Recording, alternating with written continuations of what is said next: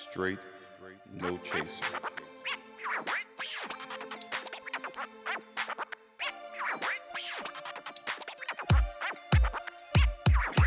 This time we're recording it. So, you know, we're going to get into some things and do some things and talk about some things. And yeah.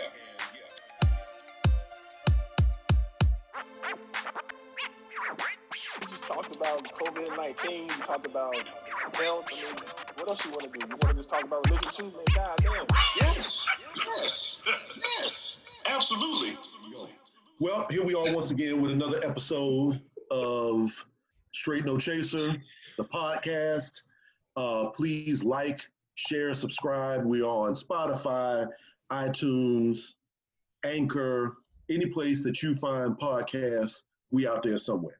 Um, I'm John, Silver Spring, ready to just kind of get into a few different things. And we were just talking about this, drinking some healthy H two O with a little lemon spritz in it, because that's what I'm about. But yeah, man, y'all got to introduce yourself. Go ahead, uh, Rob, what, what's the problem with my water? What you trying to say? Ain't nothing wrong with your water. I need more water my damn self. But right now I'm drinking bourbon. Rakim, Southeast D C, uh, passing back to Ox. Welcome back, family. What's going on? Neil, V A, we out here. Let's get it. What's the deal, K G? Texas, sipping on some McAllen fifteen. What's happening? I got to start it out with, I've, I've got to bring it back to the intros real quick. Ron, you're claiming Southeast D C. Now, you haven't been in New York for a very long time, and you do live somewhere in Southeast D C, but I mean, can you really claim Southeast? You know what I'm saying? When I I'm, think of Southeast, I don't really think of Rasheen. I'm not claiming it as as, as that's just where you at. That's where I'm living. But as as as the God M C said, Rakim said, it ain't where you're from, it's where you're at. So this is where I'm at. Right. I so, hear that. There you go. Okay. Well, you know, makes sense to me. I anyway, do have a, I have a question. I don't know if you want, do you want John Cook on there? I'm just asking. God damn it. I do this every week. I need to change this. I mean, we every can still, I want to keep it in the thing. I, we should keep it in the thing, but I think it's funny. There you go. I do it every week. There anyway, yeah, we're moving on with that one. But, um, I mean, at this point, everybody already knows what my name is. I'd imagine. I keep saying my name is John. But, um, so here we are once again talking about different things and all that. And I guess where we should start this week, it's almost Juneteenth. I am very curious. Okay. I'm sorry. This is a curveball. No, no, no, go ahead. Somebody got to do it. Go for it. What do y'all, like, how do you celebrate Juneteenth? Has anybody ever celebrated Juneteenth? That's a good question. Like, what is the celebration like? You know what yes. I mean? Like, in, you know, for the, uh, you know, for the American Slaughter Day, or Thanksgiving, show what you want to call it, people, you know, cook out. For Christmas, people cook out. For New Year's, people go out and party. For Fourth of July, people do fireworks and stuff. How do you celebrate Juneteenth? Now, there's actually a website, Juneteenth dot com, you know. But has anybody you know never celebrated Juneteenth, like had a celebration for Juneteenth? I was going to say yes, absolutely. I know in now, Texas, only from Texas. In Texas. So, this is literally like Galveston, where it all started, is kind of Houston's beach. So we've known about Juneteenth, and yes, there's been, you know, parades and uh, you barbecue. You get together with your family, you play cards. That's what you do. You know what I'm saying? Um, it was never a huge, big production. Like there wasn't no Juneteenth celebration across the whole city or nothing like that. It was just Juneteenth. That's what it is. And white people didn't really know about it. Mexicans damn sure didn't know about it. And to see how far everything has come today in twenty twenty, to me, is amazing. So, yeah, that's basically what you do. You barbecue, you get together with your family, you find some white people, you punch them in the face, and that's it. Got you. So Juneteenth is like the black person's Fourth of July. It is the real American Independence Day. That's so funny that we bring, see, that's why I wanted to bring all this up. Like, when was the first time y'all heard about Juneteenth? I was in college. Yeah, I was in undergrad. Yeah. Yeah, same thing. And for me, in terms of, in terms of like timing, you know, um, we, t- I'm talking about maybe nineteen ninety-four, ninety-five. And, and then it was just it was just a few people in, in the Black Alliance at the school that was making reference to it. It was no widespread appeal for Juneteenth back then at all. So for the record, I don't think we should punch anybody in the mouth at all. So for the, for the record, but I, I, I only heard about it at, at Howard in ninety-seven when I got there. And uh, I was like, what are you talking about? I mean, just that didn't that didn't that didn't reach Gary. At least not. I never heard about it. And I got my family's from Louisiana. I got family down south, but it, it never it never came up. Mm. Yeah, I ain't heard about it till college myself. So, I mean, that's that's very interesting to me because it's like it's one of the few holidays I think that really organically came from the people. You know what I'm saying? Like everything else, whether it be Christmas or Thanksgiving or fourth of July or whatever, um, normally the impetus for it is the government or some kind of company or something. Uh, very rarely is a holiday kind of something started from the people. I don't know, man. You got, I, I need you to fact check that. I, I, I really wouldn't say that that the majority of our holidays Um, came from government or corporate or whatever. Ooh. I think a, I think a lot of them did mm-hmm. start out of out of cultural celebration.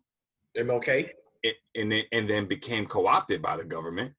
Um, but I think a lot. Of, I mean, and that's why I think it's important that that that there is this groundswell of support for Juneteenth now, because now we're getting closer and closer and closer to to individual states. My fault. Individual companies recognizing it as a holiday and giving paid vacation time. And then now we're finding states are doing it. Like Virginia just did it, where you're recognizing Juneteenth as a holiday. And then New York did too. You said who? Then New York did too. Okay. And, and, and, and quite honestly, um, I mean, that's just a natural progression of things. I mean, we weren't going to wake up five years ago or ten years ago and like, boom, Juneteenth is celebrated by everybody. It, it Why not? Because that doesn't make no damn sense. Like, like no one's a magician. No one, no one has a, a Harry Potter wand. Like, it's happening real quick right now, though. It's happening. That's right. We're in the process, and it has not happened yet. Like, we're only talking about a handful of companies in two or three states. So it's not like it's mass. It's not like it's all over the country. But it's not like it can't get there. And we're just in the process of it happening. And it's gonna take, you know, it'll take a little time. Question. Do we care that that's the, do we care that that's a part of the, what they're relinquishing, right? So we didn't ask for Juneteenth to become a national holiday. That's not what anybody asked for. So my question is, are you happy? Is this more of a pacification maneuver, or is this part of the action that we think is necessary for equality? No, you didn't ask for it to become a holiday. There are other people out there who have campaigned and lobbied and and, have, and uh, black folk who are pushing it for it to become a, ho a holiday. Now, just because in, we didn't do it, don't mean it hasn't been done. In mass, all right, Mister Technical. In mass, saying. you would you had never heard of any. Have you heard of any coalition? Can you name but N double A C P saying, you know what, we need to do a Juneteenth national holiday? No. Have you heard any national coalition saying pushing for Juneteenth to be a national holiday? No.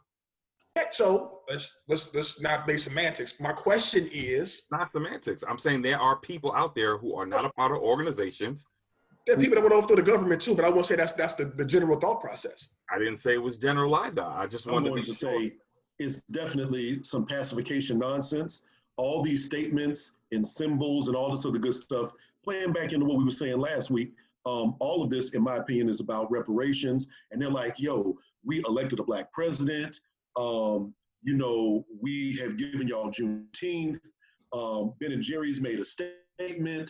All this other good stuff. All of that, to me, is placating symbolism. And it is absolutely not remotely enough.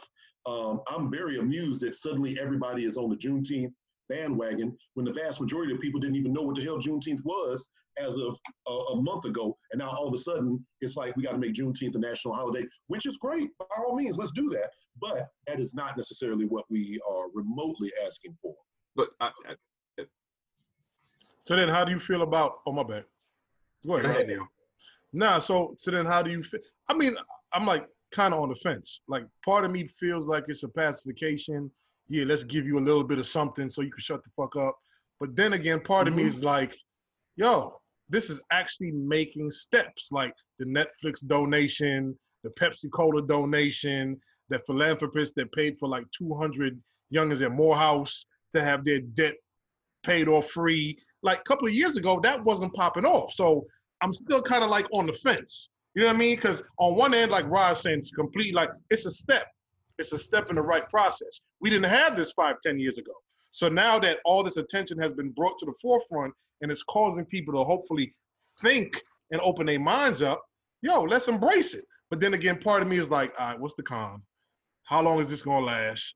What's your real angle? Or like John was saying back in the days, I mean, uh, two episodes ago, maybe an episode ago, how many of these corporations really have black C E Os and people sitting on a board? And that's the real change. So if you're just giving me a little something to have me shut up for a little bit, that's where I'm like, eh, how genuine are you in your in your actions? See, but that's my then my problem is with us then.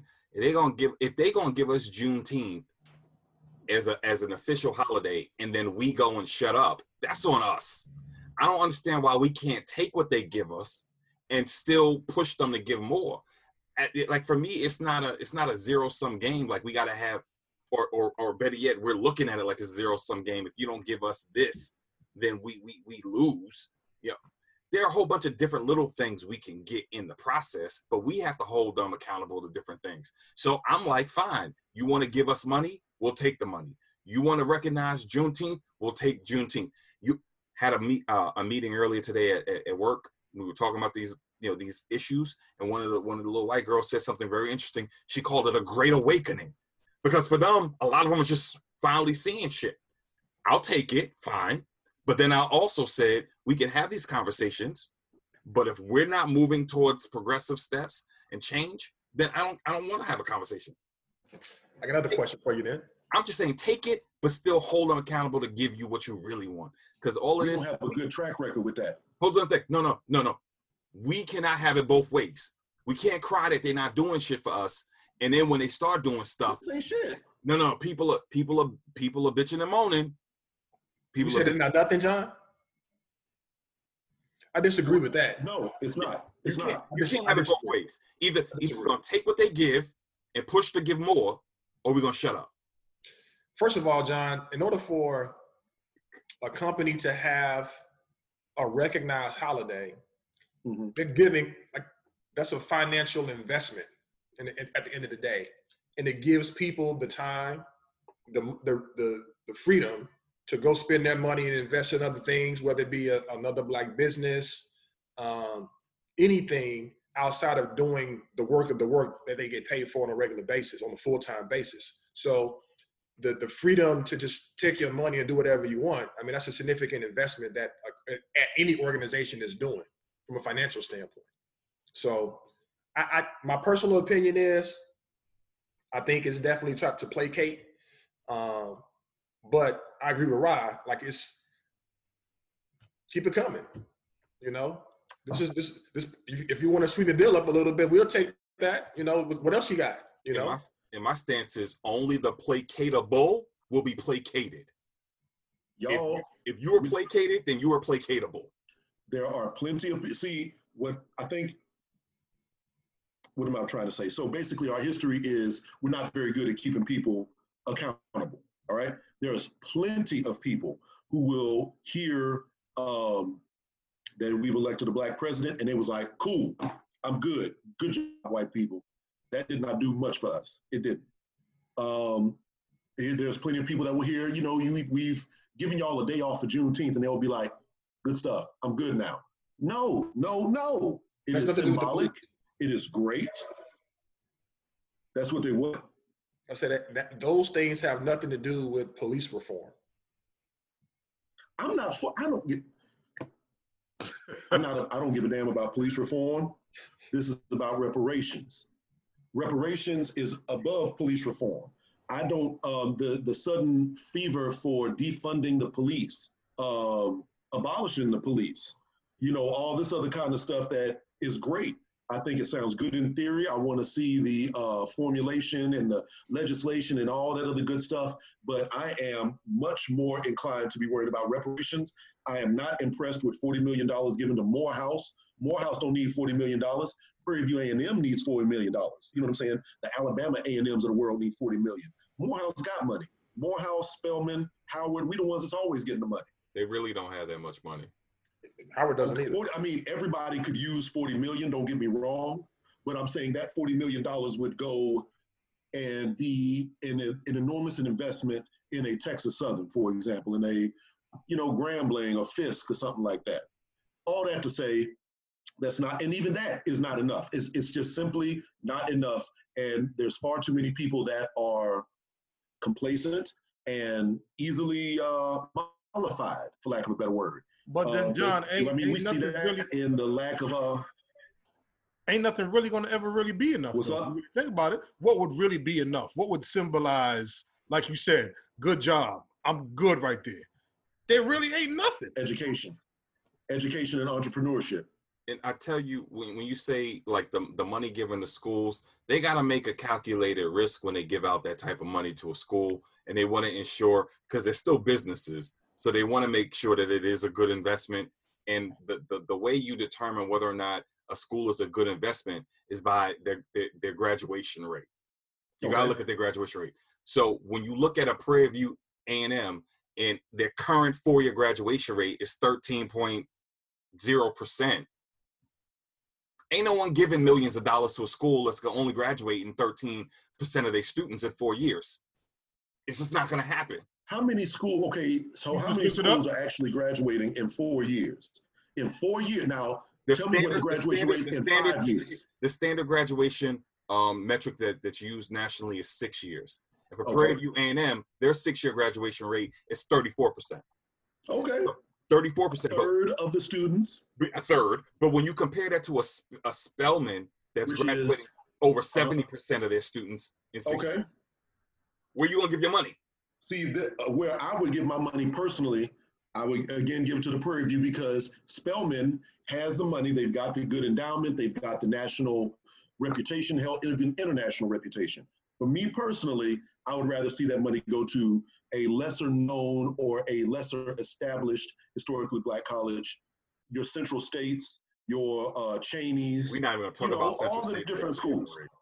We're not going to talk about it. Do you know, do you know anything about these schools outside of their names? Of course I do. What is you talking about? You clearly don't. No, you don't. What is you talking about? What do you mean, what don't I know about them? I mean, why, why, what, what's, if you had to do a pitch, yes. you had to pitch these schools and say, uh-huh. all right, I got the money and I want to, I want to donate. Right. I got forty million dollars. Why should I give it to Prairie View A and M, for example? Yeah, tell me why. Because that's your alma mater. No, it's not. Um, I did go to Prairie View. I know plenty of people that did go to Prairie View. Prairie View has an excellent, um, uh, what is it, pharmacy program. Prairie View has an excellent engineering program. Prairie View has one of the few historically black ro rodeo teams. Prairie View is uh, one of, it's like the historically black college for East Texas. So, I mean, Texas Southern is the one that's in the middle of Houston, but everybody goes to Prairie View or T S U. Absolutely. I think they deserve that money and should get that money. thirteen percent. Now, here's this. I, I don't mind them getting that money. I don't mind giving them money if if I'm working with them to ensure that they have proactive plans to in, in, in increase their graduation rate. I'm not going to give it to a school that's going to continue to do what it's been doing and only graduating thirteen percent of their students See, in four years. Now, wait a minute, wait a minute. I've got a question. If we work together and we say, all right, I got this money. We're gonna rep, we gonna we're gonna rep you, we're gonna give it to you, but we need a plan mm-hmm. how you improving that graduation rate. But see, here's the thing. I think we got to take it even further back and get them before school, because the problem with schools like Prairie View, Texas Southern, and all these other places, they're kind of like the thirteenth grade for Houston I S D, for example. So yeah. if you couldn't go to the University of Houston or Texas A and M or U T, you could go to P V. And that's why people that are making, you know, two point five as their G P A coming up through a terrible school in Houston Independent School District, they still want to go to college. They still want to get an education. They go to Prairie View. They don't go to University of Houston or Saint Thomas or Rice or something like that. They're, those kids still deserve a good education. It takes some people a while to kind of get it together and figure out, okay, I want to, you know, do whatever it is I'm going to do. And they, when they get there, the fact that thirty percent of them actually graduate in six years, quite honestly, is to me kind of amazing, because there is zero going on at Prairie View. I mean, nothing. So I'm surprised. I'm, I bet the pregnancy rate is about seventy percent, because there's nothing happening at Prairie View A and M but alcohol and unprotected sex. Well, that's why, that I, that's why I wouldn't get no money then. That's that's because that's why they need the money. They need more programs. They need better teachers. Yeah, but they need they, better facilities. Yeah, but you got to put that stuff. I need to see that in pa- on paper. I can't wish that you're going to have a program. Like, put it together, cost it out, and, and let's see the, the, the wraparound services that you, you're going to provide to your students who are in need, who come from um, poor uh, uh, academic uh, um, uh, environments. Let's see the program, not give you money to do what you've been doing. Mm-hmm. Now, how do you reimagine this? Okay, I'm all for that. I'm all but for that. By all means, that. There definitely should that. Be. A lot of our H B C Us. I put it to you like this. Who would do, who would do a greater, what, what, what would be a greater good to see two hundred graduates of a Morehouse or a Spelman graduate with no loans? If you go to Morehouse, Spelman, chances are that you have been excelling in high school. Chances are that you are an exemplary student. You might even be a student athlete kind of person. In other words, you're going to be going to school and you're going to have a better foundation. And come on, come on now. Let's be real. Okay, Ross, since you're the higher ed like guru, what would you say is the average incoming S A T score of your accepted Morehouse or Spelman freshmen, as opposed to the accepted uh, freshmen at Prairie View A and M, for example? Okay, give me a second. I'll tell you that right now. Why are we talking about that while Ross trying to find that? The average, the average S A T for Prairie View, let's say uh, verbal is four twenty, and math is four twenty-five. Okay. Yeah. Wait a minute. Time out. Time out. Time out. You said the average verbal for the accepted freshman at Prairie View is four twenty-five. four twenty. And, and the math and four twenty. So yeah. A combined like eight fifty. Uh, uh, uh, uh, whatever that is. Yeah. Something yeah, like eight, that. eight forty-five. eight forty-five. Okay. Um, whew. Spelman is five forty-five. Hmm. five thirty. So wait a minute, have they changed the scores of the S A T? Because a good score used to be like fourteen hundred or something. Listen, man. It, it's still a good score. But you got to understand, a lot of our kids are coming from, a lot of a lot of kids who go to H B C Us, the majority of them are coming from urban environments. They're coming from cities like New York. Um, they're coming from Chicago. They're coming from L A. They're coming from Houston. They're coming from Atlanta. In, in, the, in the schools in the hood, these they're coming from public, a lot of them are coming from public schools in the hood, have not really done the best to prepare us. So it's not mm-hmm. like, that's why that's, that's why the, H B C U, the money should go. That's why the H B C U game is a, is a little bit interesting, because like a lot of us won't get accepted to other schools, but we'll get accepted to certain H B C Us. Some H B C Us will, will accept you without even, like, you could have. Sight unseen. Right. You know, because they need, they got to keep their doors open. And when you're coming from low-income environments, that means you're also bringing almost full financial aid packages. Mm-hmm. So they get they get to find the federal funding. They get the federal money. Mm-hmm. And what they do is they take high percentage of kids from low-income Always. communities who don't have the money. They get the federal money, but then they don't graduate them. But that's okay, because we got more coming in from the hood. It's it's it's it's. So it's a lot of there's a lot of planning that has to go into it, and the problem is with a lot of our schools, no one they don't they don't want to feel like someone has to tell them how to do their job. Or we know what we're doing. We know how to do this. It's they're too prideful. Or we got a history. This this this is the Howard way. You know what I'm saying? We got a history. Whoa whoa whoa! Watch it. I'm just saying as an example, because everyone has it. That's not the way we do right. it at Morehouse. That's not the way we do it at at Grambling. It's not the way we do it at Southern. Like, we all H B C Us have that same culture. So they won't let no one come in from the outside to be like, we need to radically change the way you are educating your kids. Because they can come from the hood. They can come from a poor background. They can come from poor academic experience and still excel. Mm-hmm. So that that's that's why I get frustrated.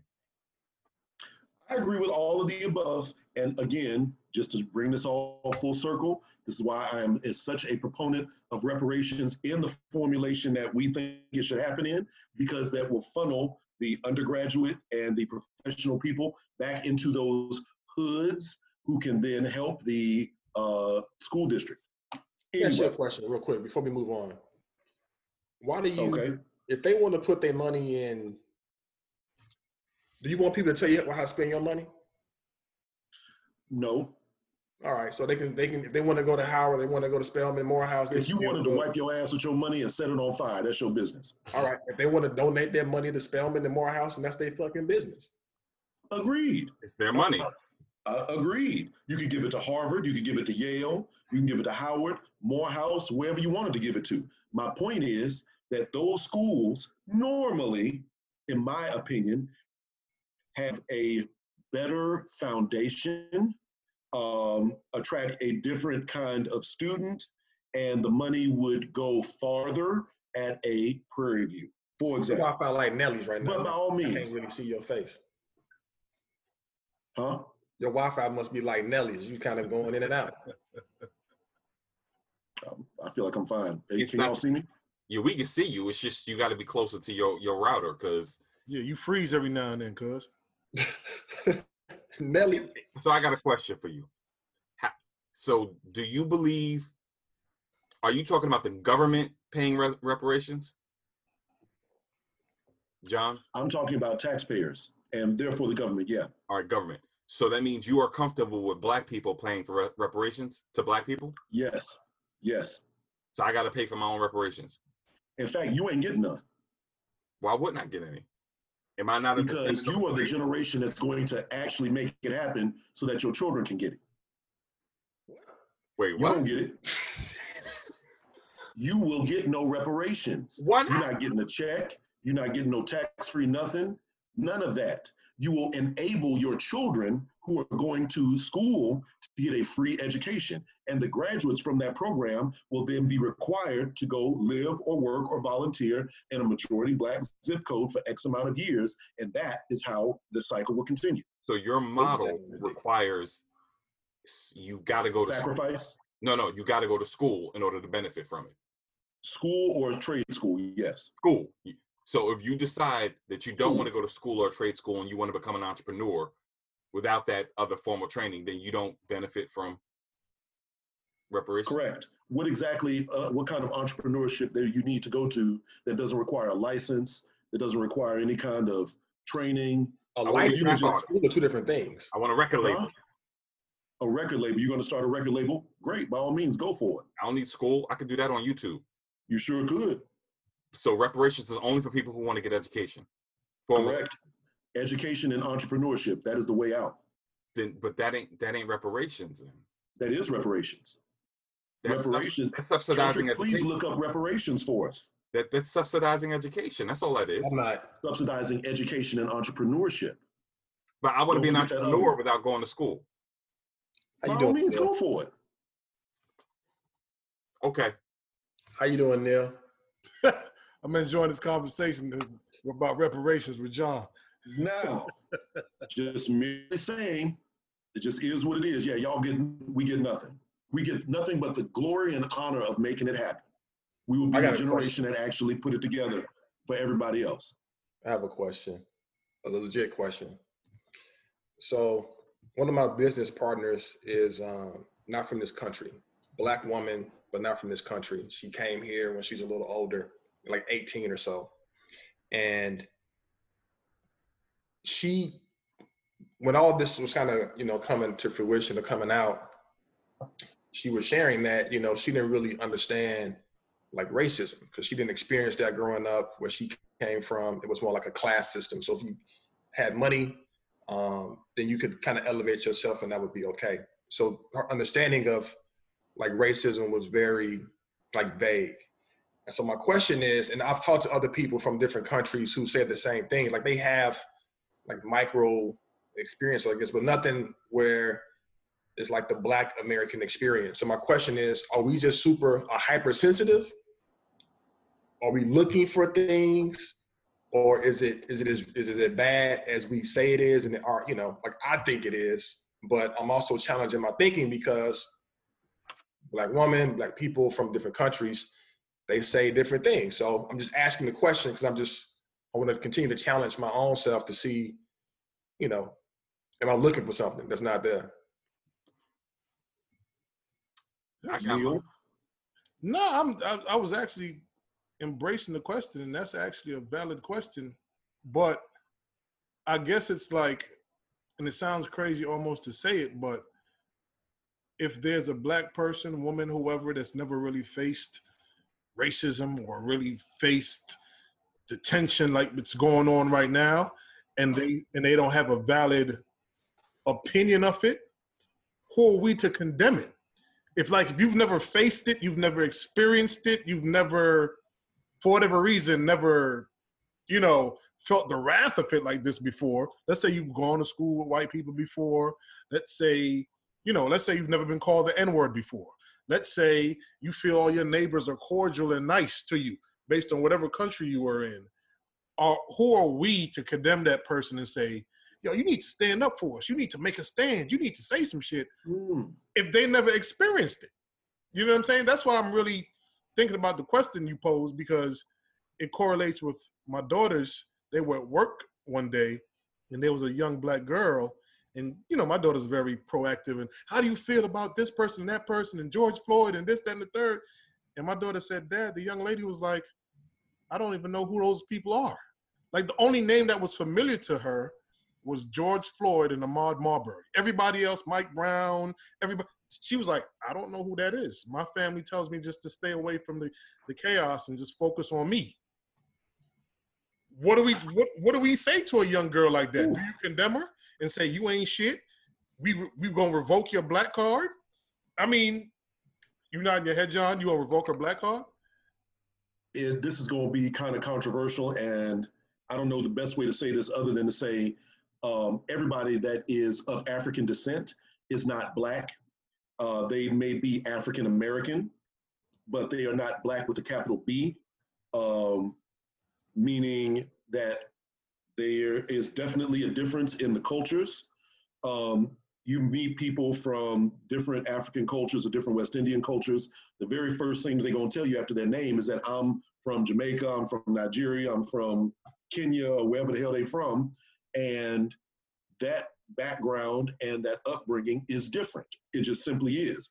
We can be uh, separate, like the fingers on the hand and all that. But the bottom line is that Black people are a different culture than everybody else. It's a very, very unique culture. So no, they do not understand many different things, and they are not like us. So yeah, I absolutely do. I mean, is that, does that person exist? Of course they do. Uh, plenty of Black people or uh, people of African descent don't give a damn about what's going on right now. They're not going out. They're not doing none of this marching and whatnot like that. They don't care. Like you said, they're focusing on themselves. They can do that because their culture is intact and is based in a whole other country. That's not the question. The question is, because she came to this country as, a, as an older person, like eighteen years old, yes, didn't experience racism or classism, when she got here, it was kind of work, school, and you in it. Mm-hmm. She doesn't, not that she dismisses the fact that racism exists, but the things that would probably tick me off, like, they don't really impact her in the same way. So my question mm-hmm. is, are we hypersensitive? No. We certain things. No. We're not. We're not hypersensitive because, one, she's young, and she don't know shit. I'm sorry. No, no. This lady's wrong. Oh, you talk, I thought you said oh, when she came over, she was eighteen. Correct. So here's the thing. She's a grown woman. She came over at eighteen. She ain't no shit then, but now she's grown up in an American system, and she she may think we are overreacting to certain things. And, and, and it, it's almost like when people from other countries says there is no racism, all you have to do is just work hard to get ahead. And for me, that that comes from a different cultural experience. Um, when when you were over, when our family over in the islands, over on the continent, everybody experienced slavery. Everyone experienced colonialism. And that was a that was the same across the board.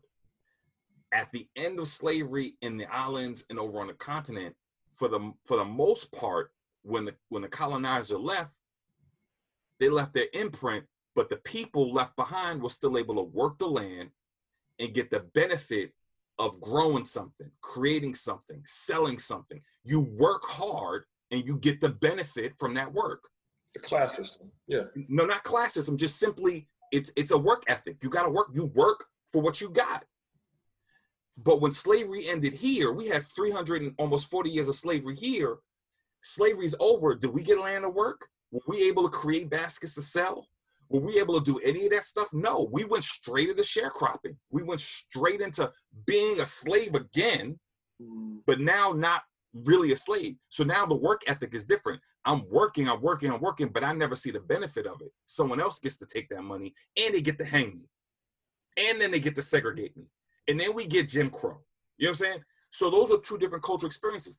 Their cultural experience said, all right, slavery ended, colonize, colonization ended. Now you work hard, you become successful. Over here, our cultural experiences, you don't work hard. We didn't get to work hard and be successful until nineteen seventy. I get that. Again, my question is. No, no. So, so the answer, no, that doesn't make us hypersensitive.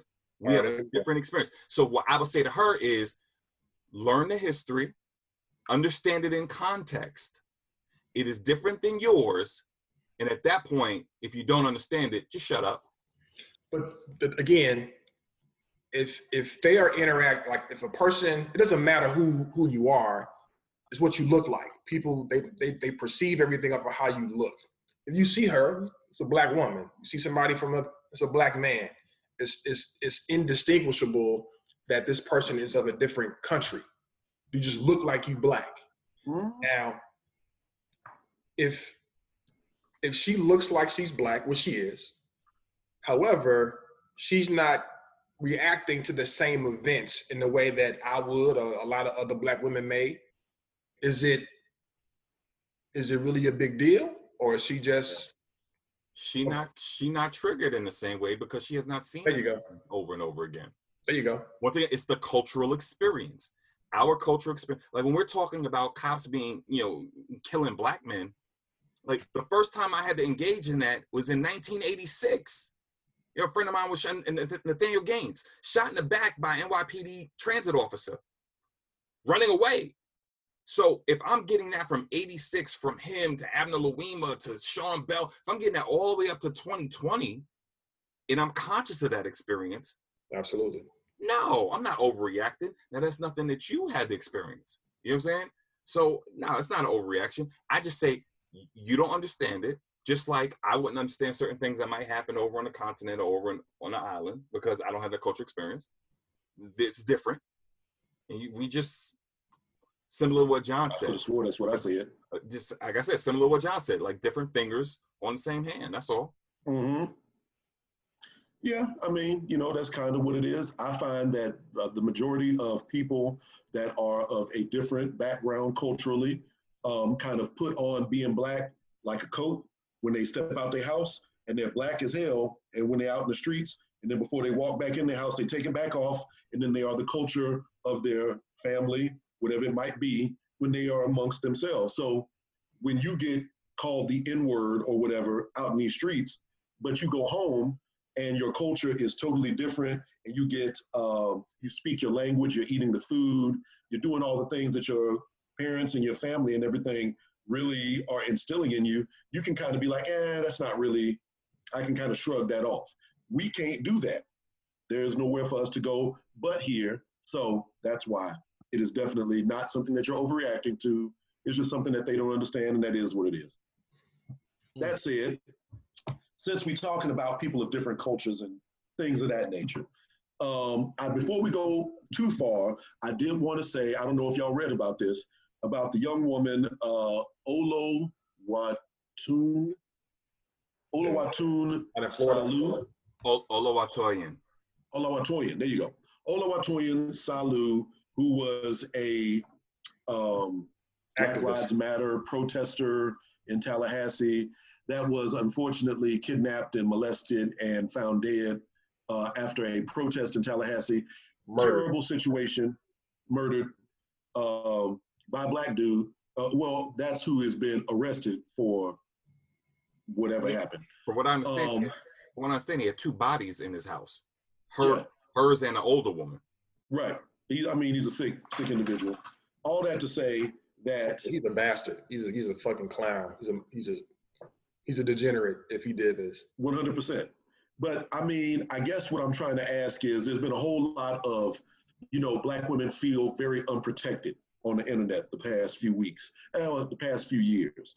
And this is just another situation where they feel like, you know, they're on the front lines for black men, but black men do not have that same energy. Do y'all feel like that's fairly an accurate statement?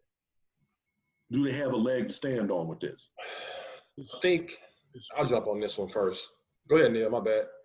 No, no, I got you. It, it, it's tricky because I learned about that when I was in Saint John's in New York. Me and my homeboy, we were coming from uh, football practice. And so we see this dude pretty much beating down his girlfriend, you know, and pretty much that's no excuse for that. So we go over there, intervene, pretty much had to put paws on the dude.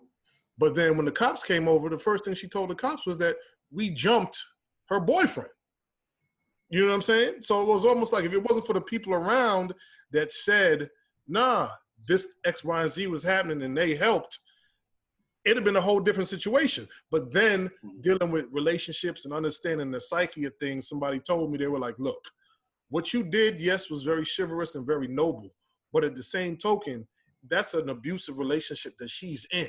So now if she goes ahead and presses charges against this boy, or man, or whatever, degenerate, whatever you want to call him, and he gets out later on because they're not going to keep him, they gonna, she, he's going to whoop her ass. You're going to be mm-hmm. long gone.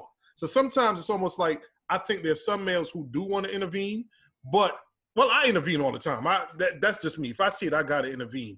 But the bigger picture is like, okay, you may intervene to save her for the moment, but when that boyfriend, that husband or whatever gets out of jail or is released, oh, it's part two. And then where will you be? So that's why some people have that standoffish, like, I don't know. It, it, it's funny to me. I, me personally, I don't think any dude should ever stand by and see a woman getting beat, slapped, whatever. But you got to think about the many angles of that joint. Like, is she really going to stay away? What's going to happen when you leave and you're not in that scenario no more? And then what? Man, that sounds ridiculous. Um, check this out. I feel you, but I'll, I'll preface my comment by saying this. My mama told me when I was growing up, don't ever hit a woman, period. However, if she meant to put her hands on you, then she meant enough to give whatever your reaction is. That's what she, that's what my mama taught me. It's like, you you shouldn't hit her, she shouldn't hit you, it shouldn't be no hits exchanged whatsoever. That's why you got a mouth and words and intelligence, talk it out. There's no reason to ever put your hands on anybody. That being said, if if one of y'all around me and put y'all hands on a woman and I don't feel it's righteous, or I don't like think they do anything to y'all first, it's gonna be a problem. It's just it's just that simple. Just I would expect y'all to do the same thing to me. Like we we check each other. When we do wrong stuff, it'd be like, hey, you you was out of line. You did too much. Now, obviously we've all seen different things happen, and I everything that I've we've all seen to my from my standpoint is justified in every single way. Well, okay. I'm just justified yeah. to my, my opinion, you know, like, so it's like we live in our house and somebody is throwing all kind of shade. You need to get the fuck out the house. You can't be in our house and disrespect one of these dudes like this. Like, I, I can't stand for that. No different than if, if, if somebody was in our house and slapping you and kicking you and all this kind of stuff, you got to go. You can't, I'm not going to stand for that either. When I was in college, one of my roommates, not one of y'all, he got into an altercation with his girlfriend. I was in the room with another one of my roommates, and um, we went to go fight him. Like, you can't be doing that shit around me. I just, I can't stand for that, man. I, I, I've been seeing videos of some dude that hit a woman in the face with a skateboard. Like, are you kidding me? I would check this out. I, I, I'm getting, I'm getting, I'm getting, I'm getting emotional because I, I just can't. I don't understand why a man would do that to somebody that he know he can beat. You know what I'm saying? Like, I, I don't, any of my female friends, my women friends around me, I, hopefully they feel safe enough to that nothing will happen if I'm around. Like, if somebody if somebody's around me and they're uncomfortable, like, I chill out. You know what I mean? Like, I, I let you, if we hanging out before we all got married and situated, if it was some females around who want to, y'all want to kick it with, hey, they grown, they can say what they want to say. If they were like, hey, I'm, I'm, I'm uncomfortable, hey, everybody got to chill out. It's, it's, it's a wrap. Let's go. But more just often than not, I just, they I don't, feel like I don't, they can't say that. You said what? That they feel like they can't say that. They can't say that they are uncomfortable. I mean, I feel like we are maybe talking about kind of the same aspect of things, but different. I feel like the vast, and I'm speaking for women here because ain't no women on this damn call, but they feel like they are not supported by men as much as they support men. And you're saying, both of y'all are like, yo, if I ever see a woman disrespected, I'm gonna step in, I can't deal with that, et cetera, et cetera. And that's great, but I dare say- It's not even that. I think, I think it's, it's not even that, man. I, I've had this discussion because, to your point, it has been a hot ride. Like I, I was kind of shocked at the things that I saw women that I know that was posting. I was like, man, you really feel like this. Like that's, that's, that's hurtful that you, you feel unprotected. You feel that vulnerable in the world. Mm-hmm. And I was like, man, I think back, I had a woman barber growing up. I wanted, I thought she would maybe make sure I wasn't jacked up. Dude was a little, dude was jealous. I thought the woman would like fade me up real good when I had hair. This is many, many years ago. Long um, time ago. You know what I'm saying? I had a, a woman doctor, you know what I mean? Like I just, I love women. Like I, I, I love the fact that my grandmother, my mom, like women are great to me. I love them. They, they, I applaud you. I support oh, you. We got it. yeah. can, can I? Wait, Rob. Go ahead, Rob. So um, the the way I look at it is, I love my wife too, just for the record. I don't want anybody thinking no, no crazy right, shit. Don't get twisted. Um, Like, uh, so to answer your question, I do think that that women are, black women are getting the short end of the stick in terms of um, support, in terms of protection from us. Uh, I think as black men, um, it's, you know, I'm gonna go to K G talking in general terms now. I think as black men, we have we have internalized the oppressor's ways so much that we now act out a lot of the oppressors. Uh, um, um, a lot of their traits. So we are oppressed, and at the same time, we are oppressors.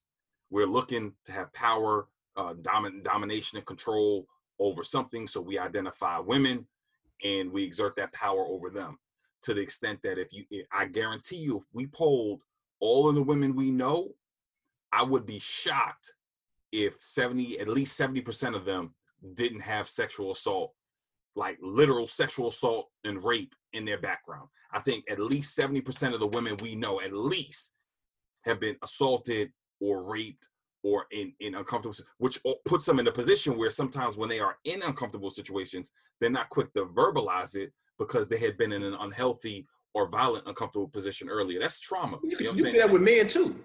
I yeah, mean. Yeah, but um, we're not talking about the men. We're talking about, yeah, this is, but, and I think still over, over the, the, It, it overwhelming majority. I mean, like disproportionately, it's going to be women, you know, because mm-hmm. yeah, I mean, all of that. I mean, so yes, I think we we act out our oppressors' ways. We end up um, minimizing, not supporting, not coming to the defense of a lot of our women, unless it's a woman we're trying to kick it with. Mm-hmm. How do you support women you like that? And also, did y'all, I mean, let's be real. I can only speak for me. I can't speak for y'all. A whole lot of my mentality changed when I had my daughter. I understand that that's ignorant and wrong. I totally get that. But the simple fact of the matter is that it's true. What's up? I say, at least you're owning that, your truth. Like, I, I, I mean, can't, it took this, you know. I'm, I'm applauding you for owning your truth and saying like your daughter changed you. I, I can't, I remember when I was a kid, my grandma thought my granddad was cheating on her, right? And so um, I never saw like my grandparents fight in my life, ever. It was in the laundry room and she began to cry and I just got so angry. I was in high school. I got in the car and I just started looking for him, riding around trying to find him. And I was, I don't know what I was going to do. I just got in the car and tried to find him. And he was at church. Like he wasn't doing nothing, he was at church. After my grandma died, I confronted him and asked him, he he was in the shower, like, you know, obviously my granddad was like my father figure, and I would take a shower. Like, he taught me how to take a shower, how to use the bathroom, all that kind of stuff. So he had just got out the shower, he's butt naked. I said, point blank, did you ever cheat on Granny? He said, son, I, I've never cheated on your grandmother. And my, I looked him dead in his eye. I am not shy about confrontation if I think people are doing women wrong. My neighbor, when I lived in Parkville, Maryland, in the hood, he used to beat his woman's ass. I called the cops on him every time. I'll talk to her. I'll talk to him. Hey, man, you can't be doing that shit around me. Now, I ain't go knock on the door. Cage, but this is something I have been saying for years.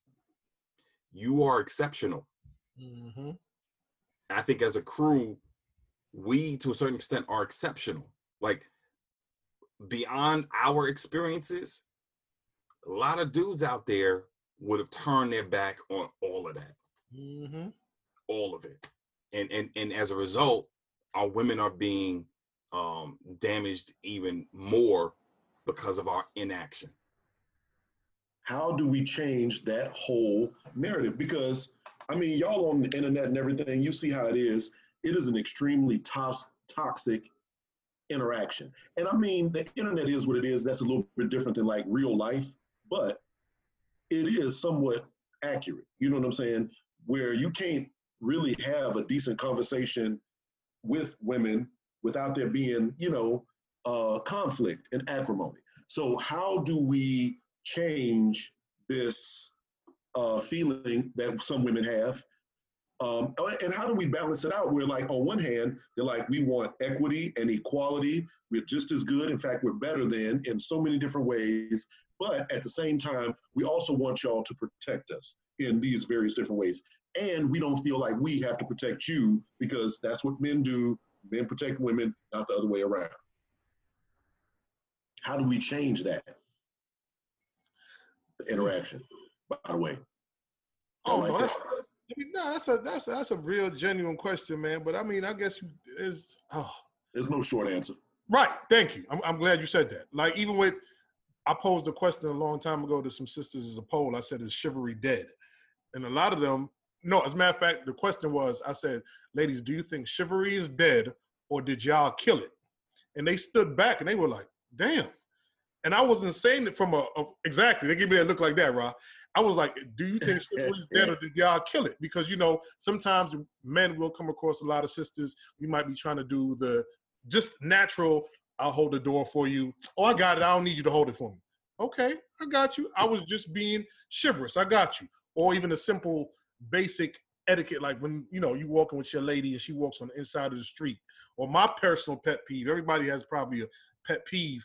Like, if I see a lady pull up to the gas station and she's pumping the gas, but there's a dude in the passenger seat, like, get your ass up and do that. But little simple things like, little simple things like that. I've heard a sister say one time, she said, I've been doing things on my own for so long that being chivalrous and basic etiquette, I forgot about it because I've been doing everything on my own. Hold my own door, pump my own gas. I do everything by myself, so that when a man came along and was trying to introduce these things, it was almost like, oh, okay, I need to let you lead. So I don't know, man. I, I, I, for lack of a better phrase, to me, I think, I don't know if this is the right statement, but I think some men, a lot of men have created damaged good with sisters, to whereas sisters are just like, I'm doing this by myself. And it may not be necessarily natural for them, but that's what they've become used to. And like you said, Ron, in your statement, we a dying breed. So dudes that are not trying to be chivalrous or show a woman how to be treated, the women are like, okay, I know I deserve better, but I still got to keep pushing. So then when men like us come along, it's almost like a shock, like, damn, do y'all do this? Does this still exist? Like, let me ask y'all a question. Do you think there's still chivalrous men out there? Or is it dead? Let's let's let's let's put a pin in that for a second. Yeah, because because the question John uh, asked, uh, you was the only one to answer it. Um, l- let's get some other responses before we go into that, because that, I think that was a deep question. Yeah. You want to go, Ra? You want me to take it first? I mean, uh, in terms of what we can do, I don't think it can happen on the internet. That I mean, that revolution will not be televised. That's not going to happen. That's not going to happen by way of media, whether it's social or traditional forms of media. That's uh, it, leaning on what, what what Neil was alluding to. That's about, um, I think, personal interaction between us and women, and also us and men. Uh, letting men know, talking to them about, you know, ways that we can interact with women that doesn't rob you of your manhood. Like, you still could be the dude. You you still could be the man on, on the block. You still could be cool, but you ain't got to call her out her name every five minutes. You, you just don't. You know, you still could be cool, but you don't you don't gotta try to convince her to get naked to sleep in your bed. Like like you don't have to do all of that. Like, or you can read you can read the situation. Like, let's say you are in a relationship with a woman, and, and, and to Neil's point, and she's used to doing everything on her own. Why are you snapping in the first month because she's not letting you do everything? She lived thirty-something years doing everything on her own. You think she's going to break it in a month and a half? Like, stop being a punk. So there's some interaction we got to have with, with, with the sisters to say, these are things that can be done. And there's some interaction that has to be done with the brothers to be like, hey, we really gotta, we really have to be mindful and intentional about our ways. And then leave leave space for people to make mistakes and, and muck it up, because we, no one's gonna be perfect with this. Um, and, and, and something that you kind of alluded to, John, you was kind of slick when you threw it out there about them gender roles, um, mm-hmm. and, and how there could be some confusion with that. Massive. That's relationship to relationship. Y'all determine within your own relationship what's going to go on, whether it's a friend relationship or a romantic relationship or, or marriage. That it, there's no book, there's no book, no page, no chapter that you're going to turn to to tell you how you need to be in a relationship. That's for two adults to determine, and then um and then govern themselves accordingly after that. This is a, um, I think the first component to your question. That's a good, that's a good response too, Rob. It's really, it starts at home with fathers and their sons. Um, we have to be good stewards and good examples as parents at the end of the day. Mm-hmm. Um, even if I remember, uh, there's plenty of people who have baby mamas. I know a lot of them. Um, and I, I remember uh, one of the, one of my f- friends was speaking negatively about his kid's mother. I said, dude, that's your that's your kid's mom, and don't talk to her. Don't talk about her like that in front of me. I get that you upset and you're angry, but you got to call out a name. And she did, and she did some really foul things, a lot of foul things. Um, but at the end of the day, that's the mother of your child, so you got to honor that. And as a man, in my opinion, you should be big enough to suck that shit up, because you, you, that's the definition. You, you a fucking man, like, suck it up. So I think it starts there. The second thing is, I believe that we as as men have to hold other men accountable when we see things that is foul. Now, foul can be defined by, you know, whomever, but if you see a woman being disrespected, or if you see a woman that feels like her safety is in jeopardy, I think you gotta intervene. I mean, I ain't, you gotta put on a cape or nothing like that, but I, I think in the right way. Um, I remember, I, I remember this, this, uh, a story I'll tell. Don't want to tell this story. I don't think I should. Well, they don't know if you I might should. want to think about it. Think about it. It's a, it's a, it's a safe story. Um, in college, there was a, a, a woman, she was wasted. I mean, she couldn't, I mean, she was done. And I helped her to her room. Now, it's like three o'clock in the morning, and you know we used to live. Like, we was, this is on campus where we used to live. She said, you can stay in my room, you can sleep in my bed. And I said, don't worry, I'm not gonna do nothing to you. I mean, she was done. She was absolutely done. When we woke up the next morning, she said, you really didn't do anything to me. I was like, nah, I mean, I just wanted to make sure you was good. That was it. She was so shocked.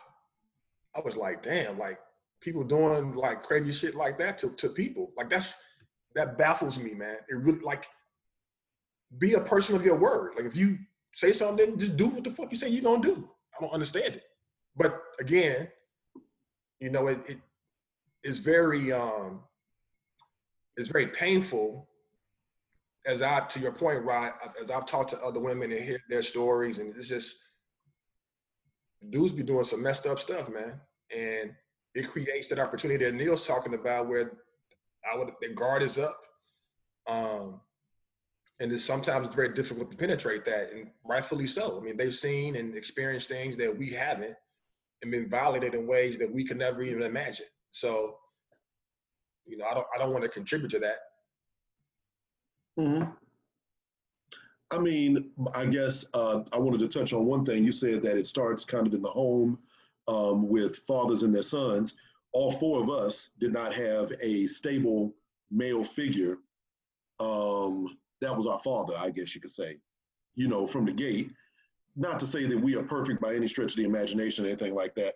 Um, I think that we as individuals are very Um, exemplary in some ways and very average in other ways. We ain't perfect. We've all done stupid things before, so on and so forth. But um, a whole lot has changed in twenty twenty as compared to, you know, the mid nineties or the early two thousands, where you could walk, or I shouldn't say you could, we definitely were able to uh, street holler, where you're walking down the street, a woman's walking down the street, hey, what's up, what you doing? Give me your number. Okay, well, whatever, then you don't do it. And that is completely unacceptable now, whereas thirty years ago, it was very acceptable. Things change in What's time. Unacceptable? The street holler. How's that unacceptable? How is it unacceptable? Yeah. Um, women do not want to be, she's busy, she's walking down the street. And I think it also depends on your looks jurisdiction. If you kind of an ug mug, you cannot talk to no random woman on the street. She's busy, she's on her phone, she ain't got time for you. Nah, the funny thing is that you said that, John, because this past year, well, before the whole COVID and everything popped off, I was doing a healthy relationship class with my high school students. We just having a real conversation, watched a couple of YouTubes or whatever. So I said, all right, we had two scenarios. I said, so girls, if a young man came up to you, polished, dressed nice, nice, and you know, presentable, said, excuse me, miss, I'd like to talk to you for a minute, polite and everything, would you give him love? They were like, oh, hell no, he weak, he whack, he a, he a Bama, he whatever. I said, all right, so if a dude came to you smoking some weed, pants, hip-hop, it was like, yo, bitch, come here, give me your number. They was like, we probably most likely going to talk to that dude. That right there just shows how shit has changed right now, because they majority, a majority of them said the same thing. We probably, Mister Denton, it's just our, this was the exact words. They were like, this is our culture. We would probably more likely talk to the street dude. The polished, nice dude would look weird to us. That right there, I mean, I, in a way I can understand it, but the, in a way that's mind blowing. You'd rather have somebody who called you out your name, calling you bitch, this, that, and the third, say, come here, let me talk to you, rather than a polished dude that said, excuse me, miss, can I talk to you for a second? Yeah, that's, that's conditioning. You know, that's like uh, if you do any psychology class, that's conditioning. And if you did that to my daughter at three years old, she would she would look at you and probably start crying, right? She, she hasn't been in that, that element, that environment for that long period of time. Again, your students, based on what you shared and what I know about them, they come from a very different environment. Urban they've area, exposed, yeah. They've been exposed to some some very crazy things. That is mirrored behavior that they probably seen at home, right? I never saw that growing up. In fact, to your point, I went to Daytona in college with some friends, and I was the dude like, you know, excuse me, how you doing? Like that was my, I have no game, no talk game whatsoever.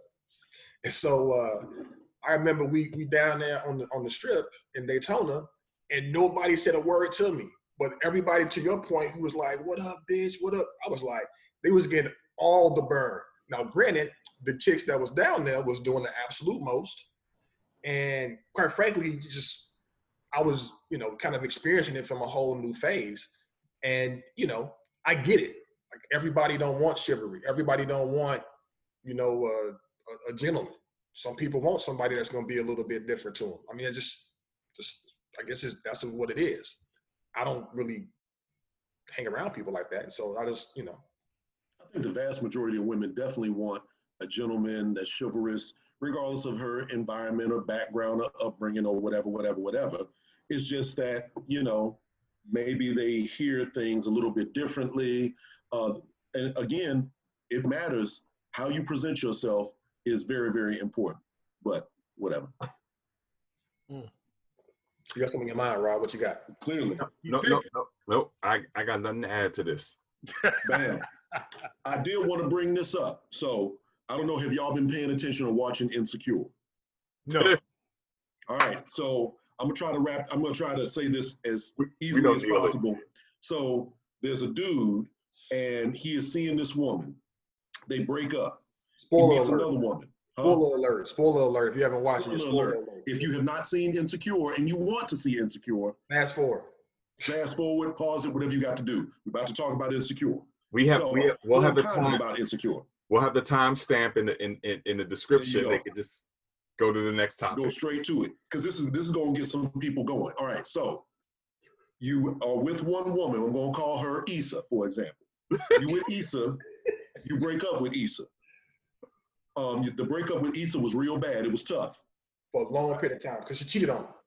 Right, yeah, y'all broke up. And, you, and first of all, y'all were together for a long time, then you broke up, and it was bad. But you built yourself back up. You met another woman. And, you know, it was cool. Y'all was dating for a minute, but then you got back with Issa. What's up? He built himself up. He had, like, three different girls since that, since they broke up, at least. But we talking about this one in particular. My question is, you bro, you was with Issa, you went to second chick, she gets pregnant. You did not know that she was pregnant. You get back with Issa. Here's my question. What responsibility do you have to the soon-to-be mother of your children? Y'all stop, stop talking. It was all good. Everything was fine. She came to you and was like, hey, I'm pregnant. Um, I'm, that, that's it, I'm about to have the baby. You can be involved as much or as little as you want. What is your responsibility to her? And what is your responsibility to your the girl that you just got back with, Issa? Should you tell her? What, you know, what, what would you do? Wow. So, I, all right, I, I, I think I've been, doing, I've been doing a little Facebook back and forth and with a bunch of Uh, uh, uh, uh, old school Howard folk that I know, and and and, and the sisters have been on this. Uh, a gondola is is wrong. She is wrong. That's that's what the sisters are saying. In my opinion, I I think she is not wrong for her to pop up and be like, I'm pregnant, because she ain't get pregnant by herself. Right. Yeah, she could have done, you know, Uh, some permanent birth control to ensure that she didn't have any kids. Yeah, but still, the two of them had to do what they did in order for the child to get there. Me to me. So, so, so that's a group thing. Now, my other piece is I got an issue with Lawrence, because Lawrence was avoiding her. Like, she was blowing the phone up, calling him, texting him. Yeah, yeah, yeah, I'm gonna come out later. But he stayed at the crib and sleep with Issa. He don't even go out later. So mm-hmm. he never really talked to her. And then there was a point in time where he said to Issa, oh, yeah, yeah, we spoke. I think he straight lied. You know, he ghosted her. Now all of a sudden you're going to talk? So I think shorty just showed up at the crib like, hey, you need to know I'm pregnant. Now you do what you want with that. But this is where I sit. And my concern, my issue is that all the shorties online are, you know, uh, Team Issa and Gondola's wrong. You know what I think? I think that Issa, she cheated on Lawrence. Lawrence was in a vulnerable place because, you know, his, his his job wasn't working out. His money wasn't working out. He was in a vul- he was hurting. He was in pain. It's the truth. And she stepped out. And now, now he got himself together. She didn't want to see the sausage being made. Now all of a sudden she wants some kielbasa. I don't like that. I don't like that. So I, I think he should have just been like, hey, this is the situation. I'm pregnant. You acting, you because now Issa's all in her feelings. You you you overreacting.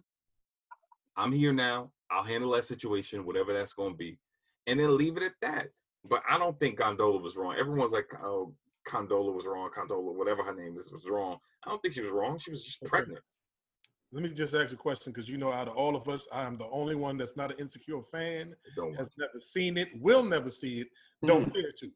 But based on your scenario, let me just say if I heard it right. A dude was together with a chick for a while, a long right. while. They broke up. Yes. After the long while. Yes. But yes. then he went out to, like Kelcher was saying, he dated two other three chicks, but he had a real fling with this one main chick. No, not, not, he wasn't a player. He wasn't a player. Everybody was by themselves. But the main chick that he got pregnant with, that's the one he was catching feelings for? Kind of. Let's just say, yeah, yeah, yeah. No, he was he was catching feelings because the reason why they broke up was because she didn't want to be married again. And have kids. And, and have kids. She again. said that he was a fling and something to do. She didn't whoa, whoa, whoa. say. He, did she, she really say that? Fling. No, she. She said she something was, like he was. It wasn't serious. No. Did, okay. They had a whole little talk about it. Okay, since y'all saw it, but when they were kicking it, their relationship was real. Yes. yes. Okay. Yes. Did they plan to be together for a while? No. I wouldn't say yes or no to that. It was. It was. It wasn't defined. It was in the beginning stages. Let's say that they had only been talking for like three, four months. So the whole the whole idea and possibility of a baby coming into it. That's not a surprising factor. They knew what they no, were. No, that's a big surprise. It's a massive surprise. She got divorced because she was divorced. Right. Found that out kind of on the sly. And um, she said she divorced because she didn't want kids. That she didn't want kids? Yeah. Okay, so yeah. why did they break up? So, because she wanted kids in the family. No, no, no. Why no. did why did why did the dude that's dating Issa and her break up? Why did Issa and his name is Lawrence? Why did Issa and Lawrence break up? No, why did Lawrence and this new chick that has his baby break up? Because, in my opinion, she was like, he wanted, I won't say something serious, but he was like, I'm a kind of, you know, I want a, a girlfriend and wife and all the other good stuff. And she was like, eh, I'm not quite serious like that. I'm just kind of dipping my toe out here. I'm just seeing what it's like. That's not what I got from it. I didn't get I'm dipping my toe out. It's, I like what we have. It is what it is. I'm not really trying to To, to to to be uber serious right now, but it's not Thank that you. I'm just dipping my toe in it. Yeah. Well, I mean, I think, oh, okay, like, so she she liked what they got. She didn't really want no long marriage. And, and, she, okay, and she had just got divorced. And, and on top of that, let's not forget she was also working with Issa. Yeah, they was her and Issa was like acquaintances. Okay, so he wanted more than what she was willing. So then he broke up with her, got back with Issa. We don't know that.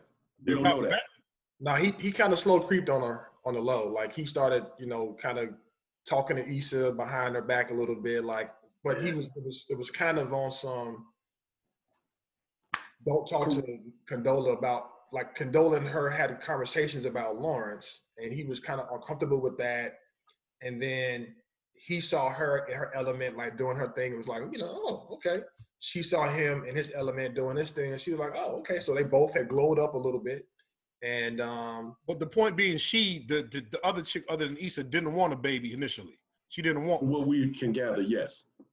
Ooh. But people change their minds I all the time. See, I don't know, Ra. I could see how, how, how your your Facebook followers could say she kind of foul. You ain't want no baby at first. Nobody knows you that. You ain't well, based on what people were saying. Seemed like you ain't want no baby at first. You ain't want no real relationship at first. And because he deaded you and went back with her, it's like, yo, I and got I a baby. All she's trying to tell him, all she was told him really was like, yo, I'm pregnant. You can be involved as much or as little as you want. I'm just letting you know. And then that was it. She wasn't saying. Oh, so she ain't really tripping to be involved or not.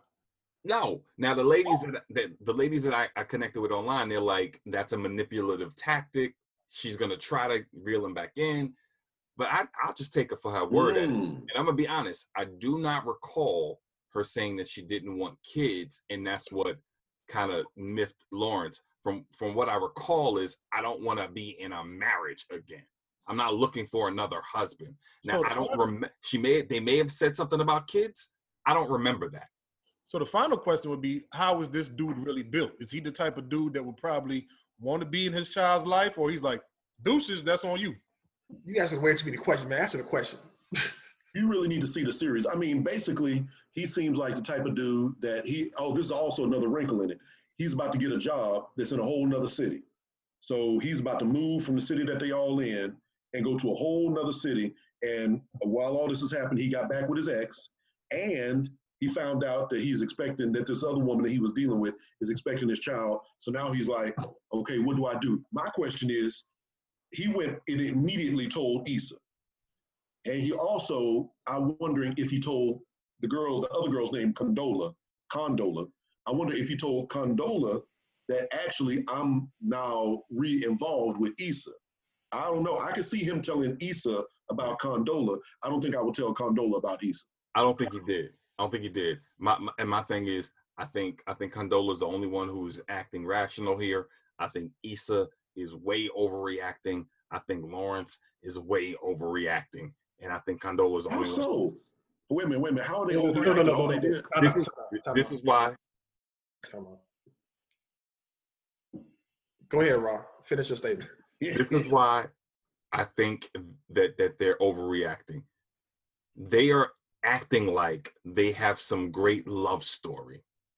People are watching it like they have some great love story that Con- Condola has just messed up. Uh-huh. All we have is a season one of them smashing and then going through issues and then her cheating and then and then them breaking up. That's year five, though. Season one that we saw was year five of their relationship. And then they've been broken up since season one.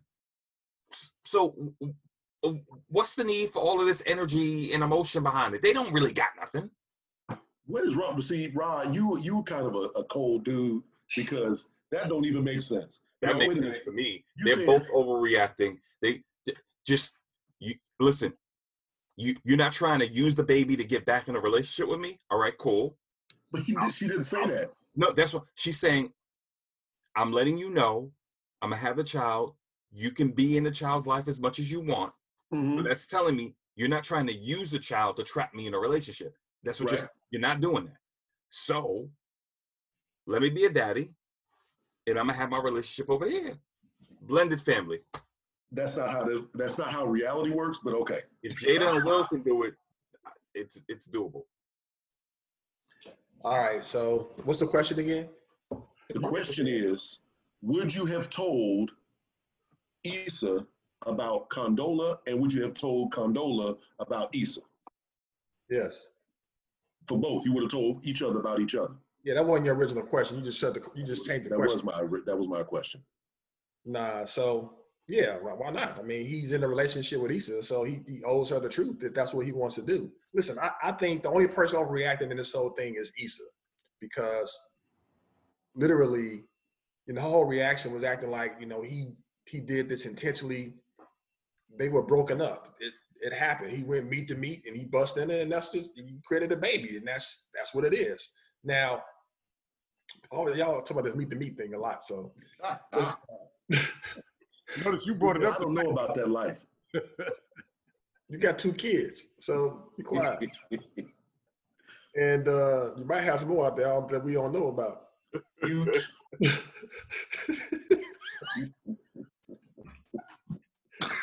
All this to say. Wait a minute, I'm not finished yet. I'm not finished. Yeah. So I think that Lawrence is the one who really should be despondent, like, man, oh my God, because to your point, his life was kind of going into a direction where he felt kind of comfortable. He had been through a lot. He was hurt. You know, he was feeling like he wasn't a man, and then he got a job and he started feeling himself. He got a nice little apartment. He was doing, he was in his in his growth area. Um, and he, you know, Issa was the one he always wanted to be with anyway, at least based on looking at the first season. I mean, you look like, I don't know why, but, you know, he, that was his chick. He was there for a long time. And wow. uh, to see her kind of blossom to what she has, I get it. And so um, I think Condola, she's just kind of, I feel bad for her. I think she did the right thing by telling him. I mean, you don't want to have a, a kid out there and not know about it. Um, so I don't, you know, I, only person I look at with the side eye is really Issa. And I look at Tiffany. Y'all been talking about her yet, but I think she has somebody in that room, by the way. Well, see, let, let's let's let's let me ask y'all this. So let's reverse the genders. Let's say that you got back with a woman, and she was pregnant by somebody else, but she got back y'all. She got back together. Y'all had broken up, but now y'all got back together. She got pregnant by this other dude, and she's just gonna have a baby with him. You know what I'm saying? What's the big deal? Y'all can still, you know, have your little thing, whatever. She's gonna have a baby with this other dude. Does that does that work? No, it does not. So anyway, I'm, I'm glad that we can underline the double standard because I'll be damned. You better not come back over here, work that out over there, figure it all out, and then come talk to me. Right. I but feel I, like this. Yeah. If you, if you are adult, if you are an adult, because I'm, I'm using this as an example, not necessarily true, but Gabrielle Union and Dwayne Wade, this happened right. With, right? There's plenty of countless others that we don't know about where this exact same scenario occurred. It's uncomfortable. I'm not sitting up here saying like, you know, it would be easy, but I, I would imagine if you're with the woman and she's pregnant by somebody else, I mean, is it doable? Yeah. Would anybody probably sign up and be like, I want to volunteer to go through that? Probably not, but it's doable. If you talk through it and, you know, it, it'd be some, some, some tough days, some tough nights. I'm not volunteering for it, but, you know, I'm sure that there's plenty of people out there that would be like, you know what, I, I'm it's cool with me. Uh, yeah, this is true. I mean, I've seen a whole lot of people like, you know, what if Issa stays? Issa might decide to stay.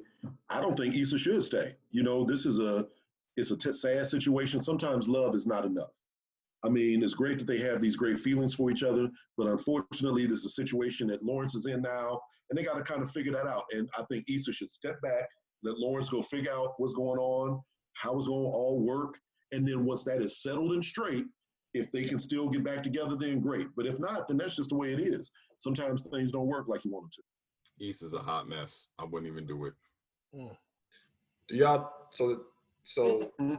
we got to bring up Tiffany and the her postpartum um, depression. I was just upset with that writing um, throughout the entire Trash. season. Like it, it was breadcrumbing the whole postpartum depression, which is a real issue, but they breadcrumbed it. They didn't give it no real no real depth. And then all of a sudden your season finale, you want to spend the entire episode looking for her. I just thought that was writing wise. I just thought that was stupid. Actually, I, I, I, I really enjoyed it because I mean, we only, I only know one person from afar that had postpartum depression that, that publicized it and said, hey, I have postpartum depression, and kind of have, has kind of done re- research and it, it became kind of prominent. Right. So I like the fact that they didn't they didn't tackle it full on, because most people don't know what it looks like. I said it from the beginning when she was like, I don't want to go back home. I want to stay, hang out with the concert. Um, her behavior was just, in my opinion, different from what I've seen from like new mothers. Right. She definitely is depressed. Like it's very clear. And I like the fact that they had them looking for her. Um, it brought the, it made the story for Molly and Issa a little bit more palatable for their reconciliation, at least that journey, at least. And then I think it's going to be interesting to find out. I thought she was in the hotel room with somebody. I still do. I think she's in the room with somebody. She got a hookup. They got a room, and they was doing. They might have been meet. So your scenario, John, we'll find out very shortly if they went meet to meet. What what happens with that? Mm-hmm. So um, you know, she came with the towel. The door, she didn't open the door all the way. It wasn't like, come on in. It's like, I'm going to meet you at this door. I'm shocked that you found me. I'm going to give you a hug and end season. I'm like, that's, mm, no. Yeah, I, I just, that was the bulk of the season finale. That's my only issue with it. I think, no, that's not my only issue. I think they could have given it more depth throughout the season. The episode before the season finale, I think that would have been perfect. And then the season finale should have been all about this new love triangle we got. I think the, that should have, like, we didn't even touch on that until the last, what, five to seven minutes of the episode? Right, right. I just thought that was, I thought that was lazy writing, that's all. Like, you could have gave the season, the, the episode before, you could have made that all about Tiffany and her, her postpartum depression. And you could have really, like, gone deep, them running all over the city, all that good stuff. And then that last episode for the season, unpack, when did Condola come over to the crib? I don't want a flashback. Let me see it. You know what I'm saying? Like, did she? I mean, also, but you also didn't get to was, um, well, you got Molly and her breakup with old boy. Like, that was a pretty interesting breakup. He was he was actually the only person that I think was honest. Yeah. The entire show. Yeah, yeah. I liked him. I liked him. I was like, yeah, you, you yeah, you shouldn't be with no damn Molly. My, no. No, no, no, no, no, no. He was whack too to me. I mean, I'm confused uh, as far as Tiffany goes. She was like, she wrote her man a letter. She was like, listen, I'm overwhelmed. I'm tired. I need a break. I'll be back. Boom, that's it. He immediately lost his mind and started calling all her friends and calling the law and calling hotels and what. She said she'll be back. Give her ass a day. What's the problem? If she don't show, if she disappears on a Friday and you ain't heard from her by Sunday, that's a little bit different. But it was like, she wrote the letter on Friday. By Saturday morning, he's losing his mind. He can't find her. He don't know what's going on. Sit your ass down. Damn, she said she would be back. Now you done interrupted her little uh, affair. She over here getting the meat to meat treatment in the damn uh, hotel. And now you brought all her girlfriends over here. Man, I want a divorce. Can't even cheat in peace on, in damn Hollywood. It's stupid. But, you know, gentlemen, I mean, do we have any questions? Very interesting. What's up? Any scenarios, Ryan? Any blowback from your scenario? No, I haven't got. I haven't gotten anything. I, I, I haven't gotten, gotten any. Um, no one wants any advice this week, so maybe I'll get some. Maybe someone will, will, will, will um, D M me or hit me up, um, and we'll have something for next week. Yes, Lord. You know, it is what it is, man. Sometimes um, people need a little assistance with how to live their life. That's what we're here for. You know what I'm saying? Seriously. But, I, I mean. A little, uh, a little poll. Oh. I got, I got some responses in the poll, but it wasn't anything like super, super crucial. Oh, um, a poll? I, I put a poll on I G for like oh. things people want to talk about. Oh, okay. And uh, I got some pretty interesting responses to the poll. Um, I think I sent it to y'all too, but just. Uh, Weird, not weird, weird questions, but you know, it's uh, let me find y'all.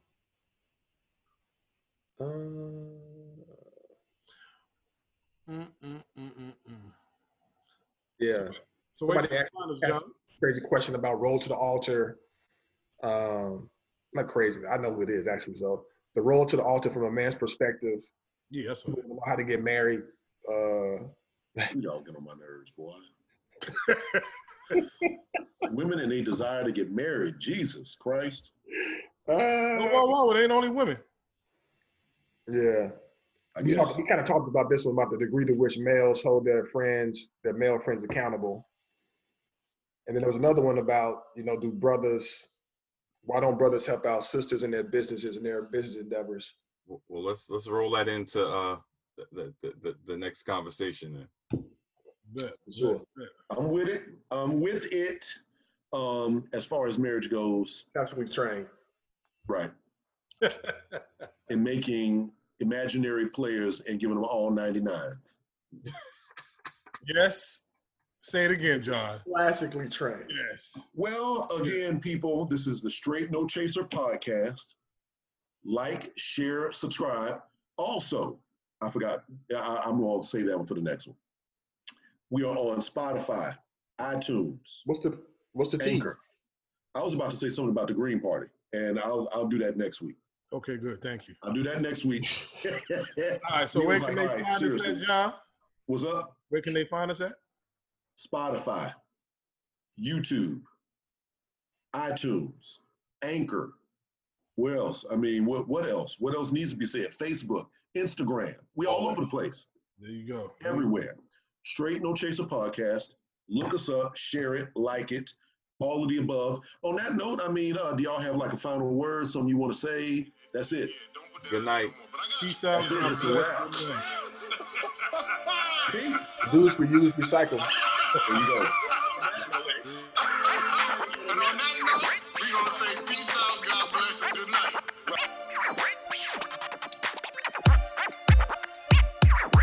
Straight No Chaser.